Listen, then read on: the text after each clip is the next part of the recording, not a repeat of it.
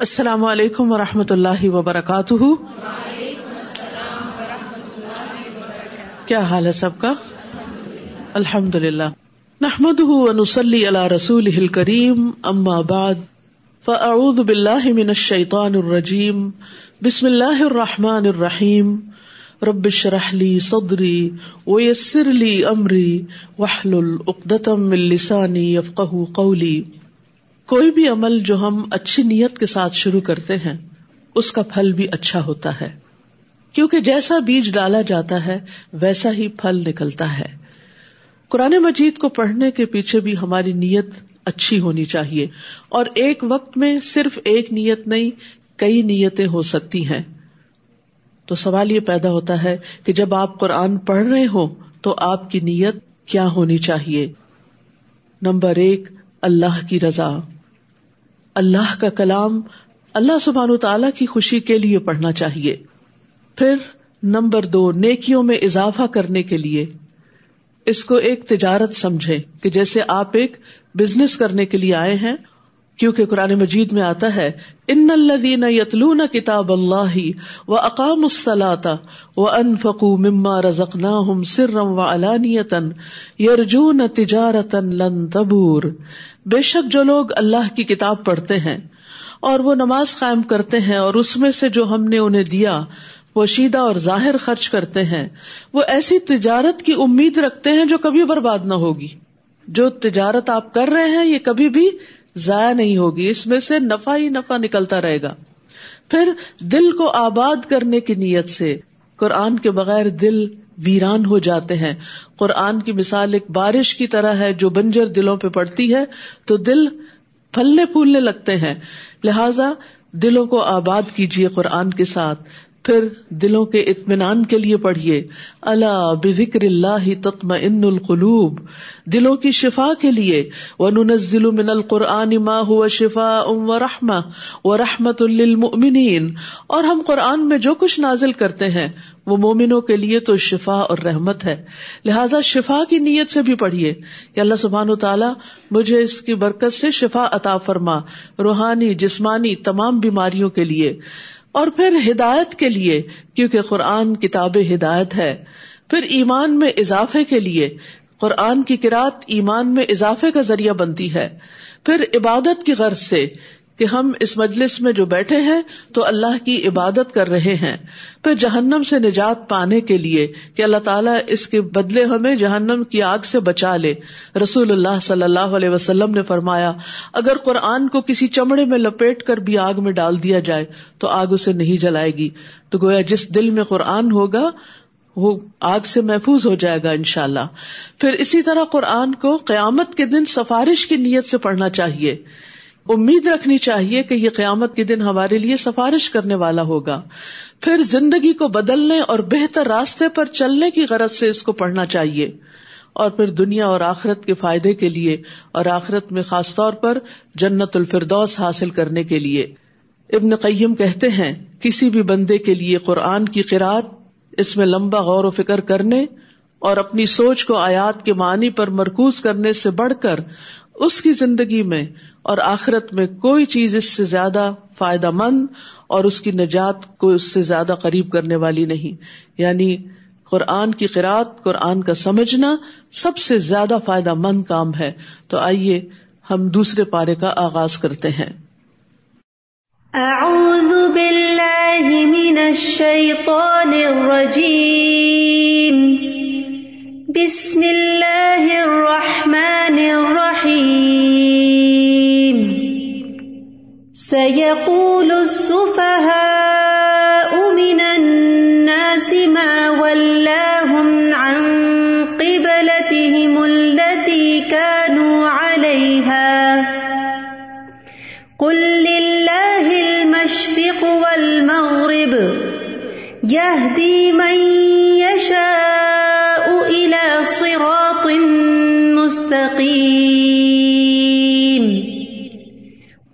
شروع کرتی ہوں اللہ کے نام سے، جو بے انتہا مہربان، نہایت رحم فرمانے والا ہے۔ لوگوں میں سے بے وقوف ضرور کہیں گے کہ ان مسلمانوں کو کس چیز نے ان کے اس قبلے سے پھیر دیا جس پر یہ تھے۔ کہہ دیجیے کہ مشرق اور مغرب اللہ ہی کا ہے، وہ جس کو چاہتا ہے سیدھے رستے کی طرف ہدایت دیتا ہے۔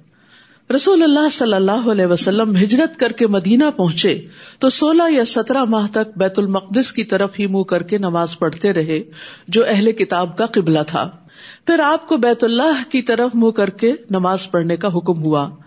اس پر یہود، منافقین اور مشرقین سبھی نے اعتراضات شروع کر دیے کہ اگر وہ پہلا قبلہ درست تھا تو اسے بدلنے کی ضرورت کیا تھی، اور اگر یہ درست ہے تو اتنی دیر ادھر منہ کیوں رکھا؟ تو اللہ تعالیٰ نے اس کا جواب دیا کہ یہ لوگ بے وقوفی کی وجہ سے ایسی باتیں کہہ رہے ہیں۔ مشرق یا مغرب کی اپنی کوئی حیثیت نہیں کہ ان کی طرف منہ کرنا باعث ثواب ہو، بلکہ اصل چیز اللہ کے حکم کی فرما برداری ہے۔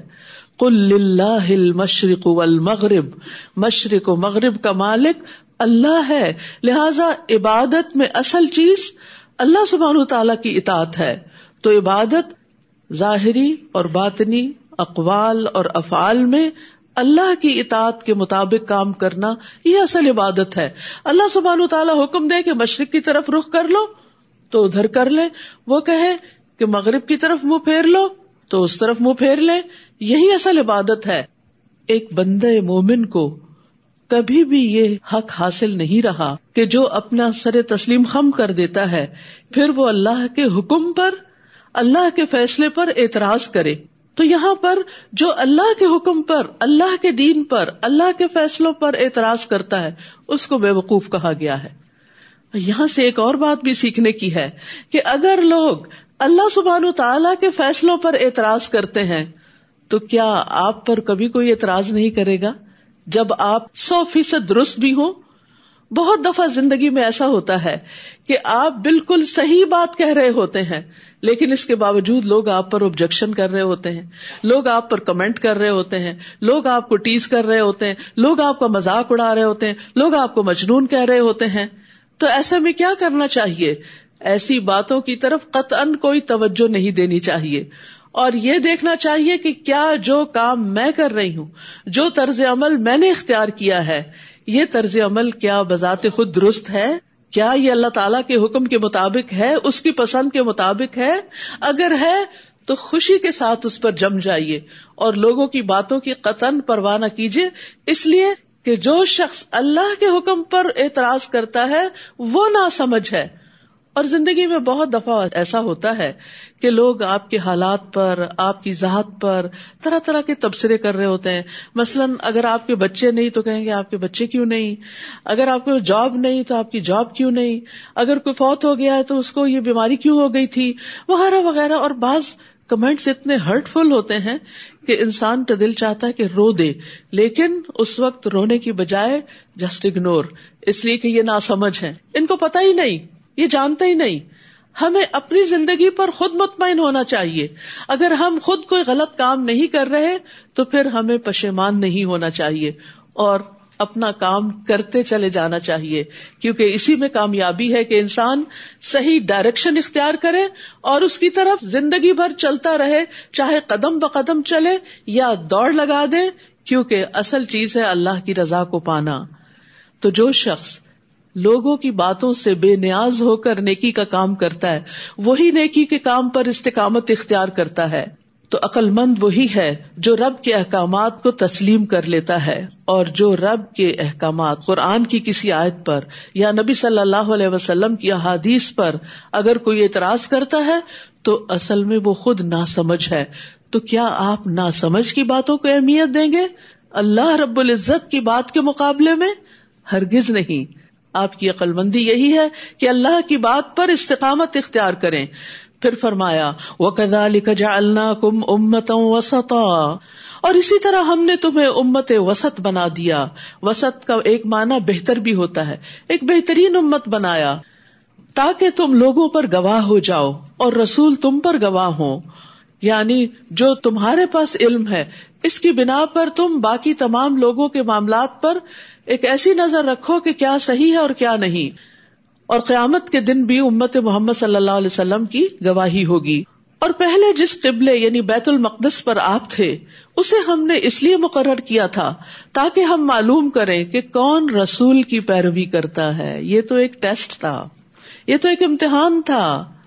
اور کون اپنی ایڑیوں کے بل پھر جاتا ہے؟ جیسے زندگی میں حالات تبدیل ہوتے ہیں نا، یہ ایک امتحان ہوتا ہے۔ کبھی خوشحالی ہوتی ہے اور کبھی بدحالی ہوتی ہے۔ کبھی صحت ہوتی ہے اور کبھی بیماری ہوتی ہے۔ کبھی مشغولیت ہوتی ہے اور کبھی فراغت ہوتی ہے۔ یہ سب امتحان کے مختلف رنگ ہیں۔ مومن ہر ایک چیز کو ایک امتحان لیتا ہے، کیونکہ اس کی ساری زندگی ہی ایک امتحان ہے۔ اللہ خلق الموت والحیات لیبلوکم ایکم احسن عملا کہ اس نے زندگی اور موت کو اس لیے بنایا کہ تمہیں آزما کر دیکھے کہ تم میں اچھے کام کون کرتا ہے، احسن عمل کون کرتا ہے؟ تو اصل ضرورت اس بات کی ہے کہ ہم احسن عمل کریں، چاہے موسم کوئی بھی ہو، حالات کیسے بھی ہوں۔ اور احسن عمل کی دو بڑی شرائط ہیں۔ نمبر ایک اخلاص اور نمبر دو رسول صلی اللہ علیہ وسلم کی پیروی۔ تو یہاں پر یہی تو امتحان لیا گیا کہ رسول اللہ صلی اللہ علیہ وسلم کے پیچھے کون جاتا ہے کہ آپ نے اپنے قبلے کا رخ پھیر لیا تو کون کون ہے جو بغیر کچھ سوال کیے، اعتراض کیے، آپ کے پیچھے مڑتا چلا جا رہا ہے کہ آپ کو فالو کرنا ہے، آپ کا اتباع کرنا ہے۔ اور کون اپنی ایڑیوں کے بل پھر جاتا ہے کہ بھلا یہ کیا ہوا؟ کس کے ذہن میں سوال اٹھے اور سوال اعتراض بنے اور اعتراض مخالفت بنی اور وہ حق سے پھر گیا؟ تو اس لیے یہ ایک بہت بڑا امتحان ہوتا ہے۔ اور بے شک یہ بات یعنی قبلے کی تبدیلی بہت بھاری ہے۔ یعنی انسان کے لیے چینج مینجمنٹ ایک بڑا مشکل کام ہوتا ہے۔ تبدیلی کسی بھی چیز میں جب ہوتی ہے تو انسان پہ گراں گزرتی ہے۔ چاہے کسی جگہ کو تبدیل کرنا ہو، چاہے کسی کام کو تبدیل کرنا ہو، ایک جاب سے دوسری جاب، کیونکہ انسان جب ایک ہی کام روز کرتا رہتا ہے، بار بار کرتا رہتا ہے، تو ایک کمفرٹ زون میں آ جاتا ہے۔ اور اس میں اس کو سہولت ہو جاتی ہے، وہ آٹو پہ آ جاتا ہے۔ لیکن جب اس کو وقت میں تبدیلی کرنی پڑے یا حالات میں، تو پھر اس کو مشکل پیش آتی ہے۔ لیکن اصل عبادت کی روح تو یہی ہے کہ جب تبدیلی کے لیے کہا جائے، تو تبدیل ہو جاؤ۔ تو یہ قبلے کی تبدیلی بہت بھاری ہے، سوائے ان لوگوں کے جنہیں اللہ نے ہدایت بخشی۔ اور اللہ ایسا نہیں کہ تمہارے ایمان کو ضائع کر دے۔ یہاں ایمان سے مراد نماز ہے۔ نماز کو ایمان کہا گیا۔ کیونکہ لوگوں کے دل میں یہ خیال پیدا ہوا تھا کہ جو نمازیں ہم نے دوسرے قبلے کی طرف رخ کر کے پڑھی تھی، وہ ضائع تو نہیں ہو گئی تو انہیں بتایا گیا کہ نہیں اللہ تعالیٰ نے تمہاری پچھلی عبادات کو قبول کر لیا، کیونکہ وہ بھی تم نے اللہ کے حکم کے مطابق ہی کی تھی بے شک اللہ تو لوگوں پر بہت شفقت کرنے والا، نہایت رحم کرنے والا ہے۔ یعنی یہ اللہ تعالیٰ کی صفات ہیں۔ اور رفت جو ہے رعوف کا لفظ جو ہے، یہ رفت سے ہے۔ رفت رحمت کا سب سے آخری حصہ کہلاتا ہے۔ یعنی رفت وہ مرحلہ ہے جو رحمت کے بعد آتا ہے۔ یعنی کہا جاتا ہے فلان رحیم کے فلاں بڑا مہربان ہے، اور جب وہ رحمت شدت پکڑتی ہے تو پھر وہ روف بھی ہو جاتا ہے۔ اور اللہ اپنے سارے بندوں کے ساتھ بڑا ہی مہربان ہے۔ سب سے بڑھ کر رحم کرنے والا ہے۔ ماں سے بھی زیادہ بندے پر رحم کرنے والا ہے۔ دنیا اور آخرت میں رحم فرمانے والا ہے۔ بندوں کے لیے ہدایت کی راہیں کھولنے والا ہے۔ اور بندوں کے دنیاوی امور میں آسانی فراہم کرنے والا ہے۔ ان رب کم لرا الرحیم۔ پھر تبدیلی قبلہ کے کچھ مزید احکامات۔ قد نرا تقلب وجہ کا فسما یقیناً ہم آپ کے چہرے کا بار بار آسمان کی طرف اٹھنا دیکھ رہے ہیں۔ آپ کو بھی انتظار تھا، کیونکہ آخری نبی کی نشانی یہی تھی کہ اس کا قبلہ بیت اللہ شریف ہوگا۔ سو ہم ضرور آپ کو اسی قبلے کی طرف پھیر دیں گے، جسے آپ پسند کرتے ہیں۔ تو آپ اپنا چہرہ مسجد حرام کی طرف پھیر لیں، حکم آ گیا۔ اور تم سب بھی جہاں کہیں ہو، بس اسی کی طرف اپنے چہرے پھیر لو۔ اور بے شک جن لوگوں کو کتاب دی گئی ہے، وہ خوب جانتے ہیں کہ یقیناً وہ ان کے رب کی طرف سے حق ہے کہ آخری نبی کا قبلہ وہی ہوگا۔ اور جو عمل وہ کرتے ہیں، اللہ ان سے ہرگز غافل نہیں۔ اور البتہ اگر آپ ان اہل کتاب کے پاس ہر نشانی بھی لے آئیں تو بھی یہ آپ کے قبلے کی پیروی نہیں کریں گے یعنی جنہیں نہیں ماننا، انہیں نہیں ماننا، اور نہ آپ ان کے قبلے کی پیروی کرنے والے ہیں، اور نہ ان میں سے باز باز کے قبلے کی پیروی کرنے والا ہے، کیونکہ یہود سخرا کی طرف رخ کرتے تھے اور نسارا مشرقی حصے کی طرف رخ کیا کرتے تھے عبادت میں۔ فرمایا کہ ان کا تو اپنا قبلہ بھی مختلف ہے تو تم پر اعتراض کیوں؟ اور اگر آپ نے ان کی خواہشات کی پیروی کی، باوجود اس کے کہ آپ کے پاس علم آ چکا، تو یقیناً آپ تب ظالموں میں سے ہو جائیں گے۔ تو یاد رکھیے، علم آنے کے بعد خواہشات کی پیروی کرنا اپنی جان پر ظلم کرنا ہے۔ اللہ دینا آتی نہ کتاب یا عارف نہ جن لوگوں کو ہم نے کتاب دی ہے، وہ اس رسول کو اس طرح پہچانتے ہیں جس طرح اپنے بیٹوں کو پہچانتے ہیں۔ اور بیٹے کو کوئی پہچاننے میں مشکل نہیں پاتا۔ اور بے شک ایک فریق ان میں سے لازمن حق کو چھپاتا ہے، حالانکہ وہ جانتے ہیں۔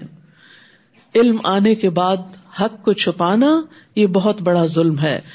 رسول اللہ صلی اللہ علیہ وسلم نے فرمایا، جس شخص سے علم کی کوئی بات پوچھی جائے اور وہ اسے چھپا دے، تو قیامت کے دن اس کے منہ میں آگ کی لگام میں سے ایک لگام لگائی جائے گی۔ الحق مر رب کا فلا من الممترین۔ یہ حق آپ کے رب کی طرف سے ہے، تو آپ ہرگز شک کرنے والوں میں سے نہ ہوں۔ ولی کل وجہت فستبق الخیرات اور ہر ایک کے لیے ایک سمت مقرر ہے جدھر وہ رخ کرتا ہے۔ یعنی ہر انسان کی زندگی کا ایک سینٹر آف لائف ہے، جس کی طرف وہ پلٹ پلٹ کر جاتا ہے۔ تمہارا سینٹر آف لائف کیا ہونا چاہیے؟ تمہاری کوشش اور تمہاری طلب اور تڑپ کس طرف ہونی چاہیے؟ فستبق الخیرات تم خیرات، نیکیوں میں، خیر کے کاموں میں، بھلائی کے کاموں میں آگے بڑھو۔ ہم سب بھی سوچے کہ ہمارا سینٹر آف لائف کیا ہے۔ جب ہم فارغ ہوتے ہیں، جب ہم اپنی تھکاوٹ دور کرنا چاہتے ہیں، جب ہم ریلیکس ہونا چاہتے ہیں، جب ہم خوش ہونا چاہتے ہیں، تو کس طرف رجوع کرتے ہیں؟ کیا اٹھاتے ہیں؟ سیل فون اسکرین اب ہم فارغ ہوئے، اب ہم ذرا مزہ کرتے ہیں۔ اور کبھی ادھر گھومتے پھرتے ہیں، کبھی ادھر سیر کرتے پہلے سیر کرنے کے لیے باہر نکلنا پڑتا تھا۔ اب یہ کہ بیٹھے بیٹھے ہی سیر ہو جاتی، لیٹے لیٹے ہی سیر ہو جاتی۔ تو ہم سب کو یہ دیکھنا چاہیے کہ جب ہم فارغ ہوتے ہیں، جب ہم انجوائے کرنا چاہتے ہیں، تو ہماری زندگی میں وہ کون سی چیز ہے کہ جو ہمیں واقعی خوشی بخشتی ہے، راحت بخشتی، کیا وہ اللہ کا ذکر ہے؟ کیا وہ اللہ کا کلام قرآن ہے؟ کیا وہ کوئی ذکر کی مجلس ہے؟ کیا وہ کوئی نیک سال صحبت ہے؟ وہ کیا چیز ہے کہ جس کی طرف ہم دوڑتے ہیں؟ تو مومن کو نیکیوں کی طرف دوڑتے چلے جانا چاہیے۔ کہ نیکی کا کوئی بھی کام ہو، وہ شوق سے اس کی طرف بڑھے۔ اور فسٹ بخوص سے با کر بھی میں کہتے ہیں، دوڑ لگانے کو یعنی جلدی چلو اس طرف۔ جہاں کہیں بھی تم ہوگے اللہ تم سب کو لے آئے گا۔ بے شک اللہ ہر چیز پر خوب قدرت رکھنے والا ہے۔ ضروری نہیں کہ ہر ایک کے لیے سیل ہی سب سے عام ہو۔ کچھ لوگوں کے لیے ان کا مال، ان کا بزنس ان کی جاب بڑی اہم ہوتی ہے۔ ہر چیز اس کے گرد گھومتی ہے۔ کچھ لوگوں کے لیے ان کی اولاد بڑی اہم ہوتی ہے۔ وہ سارا وقت ان کی توجہ، ان کی محبت، ان کا مال، ان کا وقت اسی کے اندر لگ رہا ہوتا ہے۔ تو دیکھیے کہ آپ کی زندگی میں کون سی چیز ہے جس میں آپ کا مال بھی لگ رہا ہے، آپ کی جان بھی لگ رہی، آپ کا وقت بھی لگ رہا، آپ کا شوق لگ رہا، آپ کا جذبہ، آپ کی ہر چیز وہاں انویسٹ ہو رہی ہے۔ اور وہ کیا ہونا چاہیے؟ فستبق الخیرات، تو یہ کی ورڈ ہے آج کا؟ فستبق الخیرات، نیکیوں کی طرف دوڑ لگانا میری زندگی کا مقصد ہے۔ اور آپ جہاں کہیں سے بھی نکلیں، نماز میں اپنا چہرہ مسجد حرام کی طرف کر لیں۔ اس پہ علماء کا اتفاق ہے کہ فرض نماز کے وقت کہیں پر بھی آپ ہوں، قبلے کی طرف رخ کرنا لازم ہے۔ اس کے بغیر نماز نہیں ہوتی۔ اور بے شک وہ آپ کے رب کی طرف سے یقیناً حق ہے، اور جو عمل تم کرتے ہو، اللہ اس سے غافل نہیں ہے۔ اور جہاں کہیں سے بھی آپ نکلیں، اپنا چہرہ مسجد حرام کی طرف پھیر لیں۔ اور تم سب جہاں بھی ہو، اپنے چہرے اسی مسجد کی طرف پھیر لیا کرو، تاکہ لوگوں کے پاس تمہارے خلاف کوئی حجت نہ رہے۔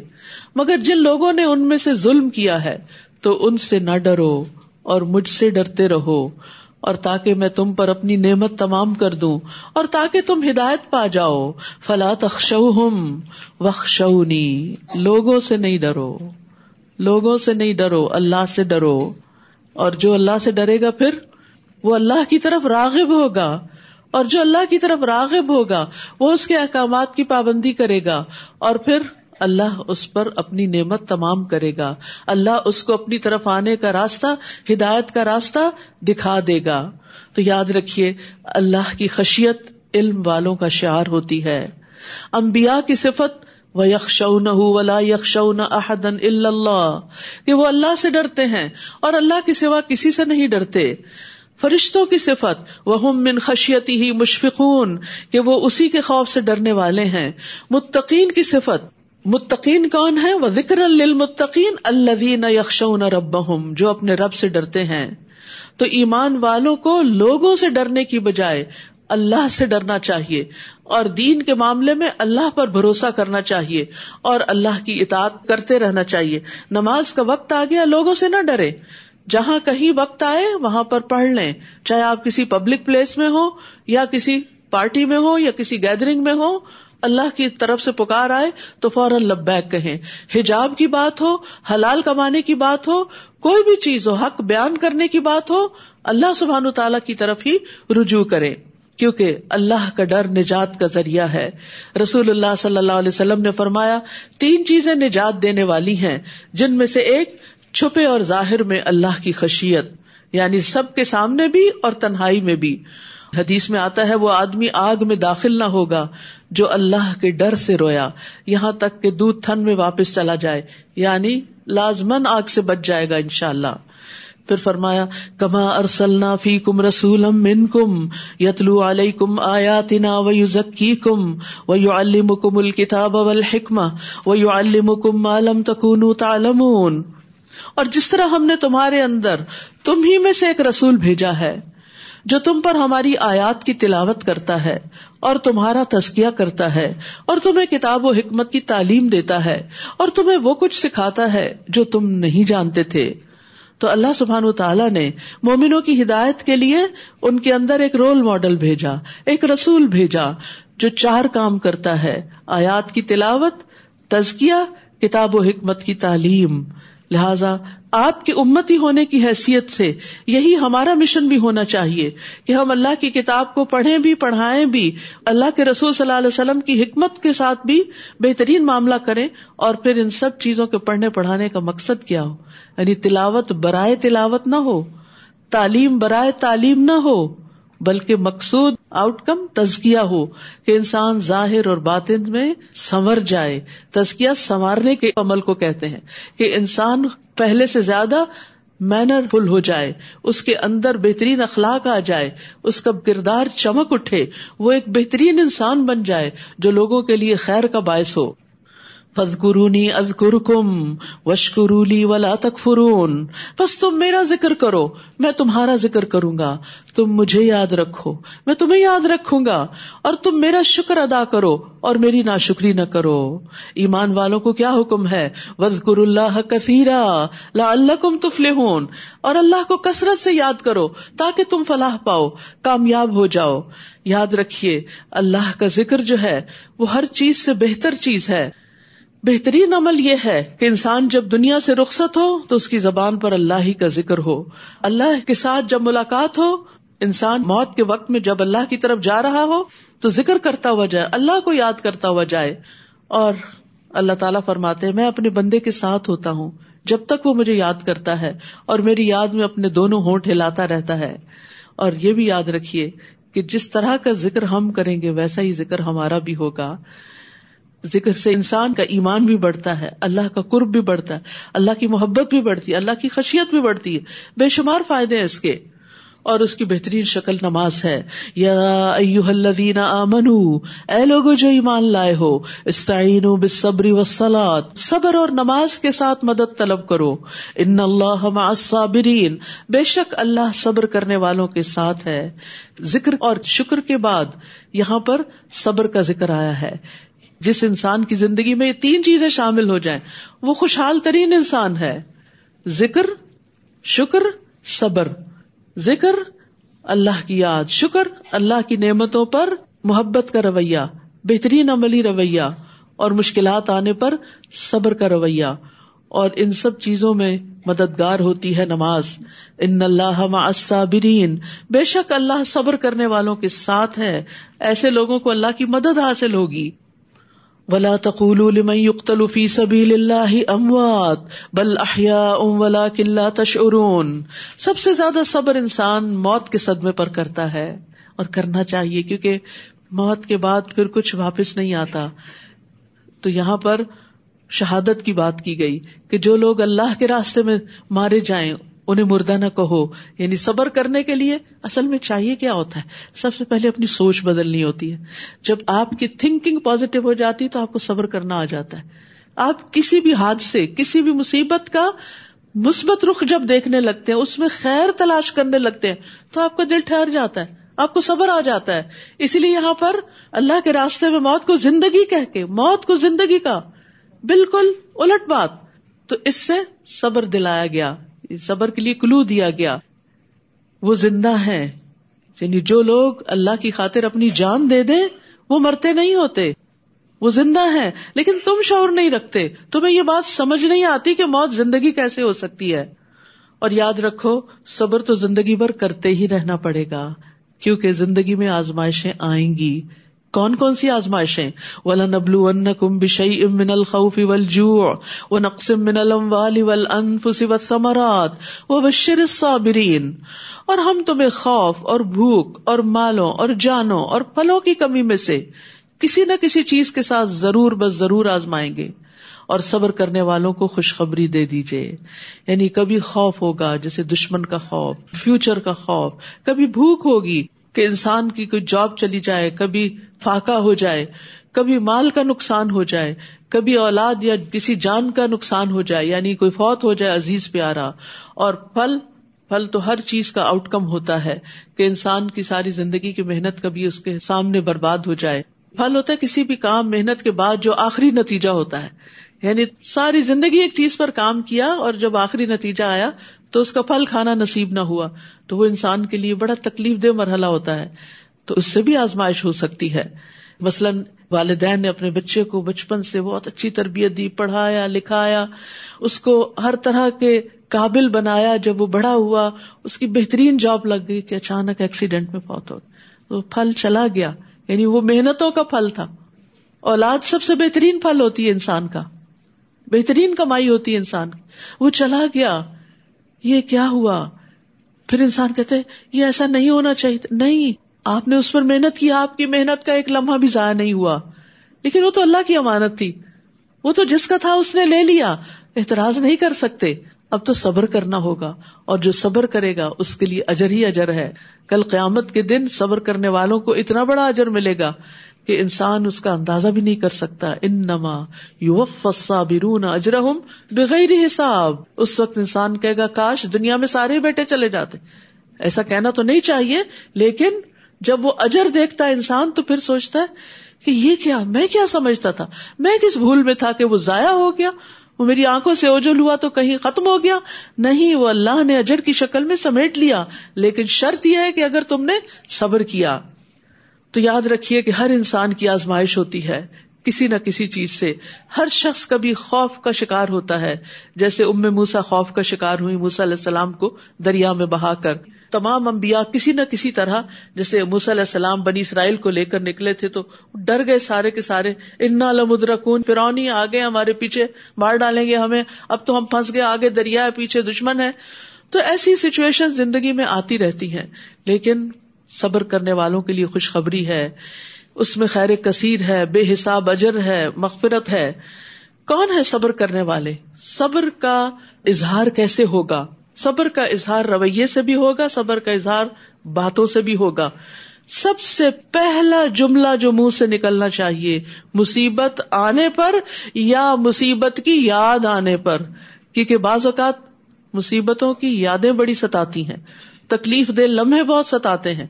تو ایسے موقع پر انا للہ و انا الیہ راجعون۔ الذین اذا اصابتهم مصیبت قالوا انا للہ و انا الیہ راجعون۔ وہ لوگ کہ انہیں جب کوئی مصیبت پہنچتی ہے تو کہتے ہیں کہ بے شک ہم اللہ ہی کے لیے ہیں اور بے شک ہم اسی کی طرف لوٹ کر جانے والے ہیں۔ یاد رکھیے، جب انسان آخرت کو یاد کر لیتا ہے نا، تو مصیبتیں ہلکی ہو جاتی۔ انا الیہ راجعون۔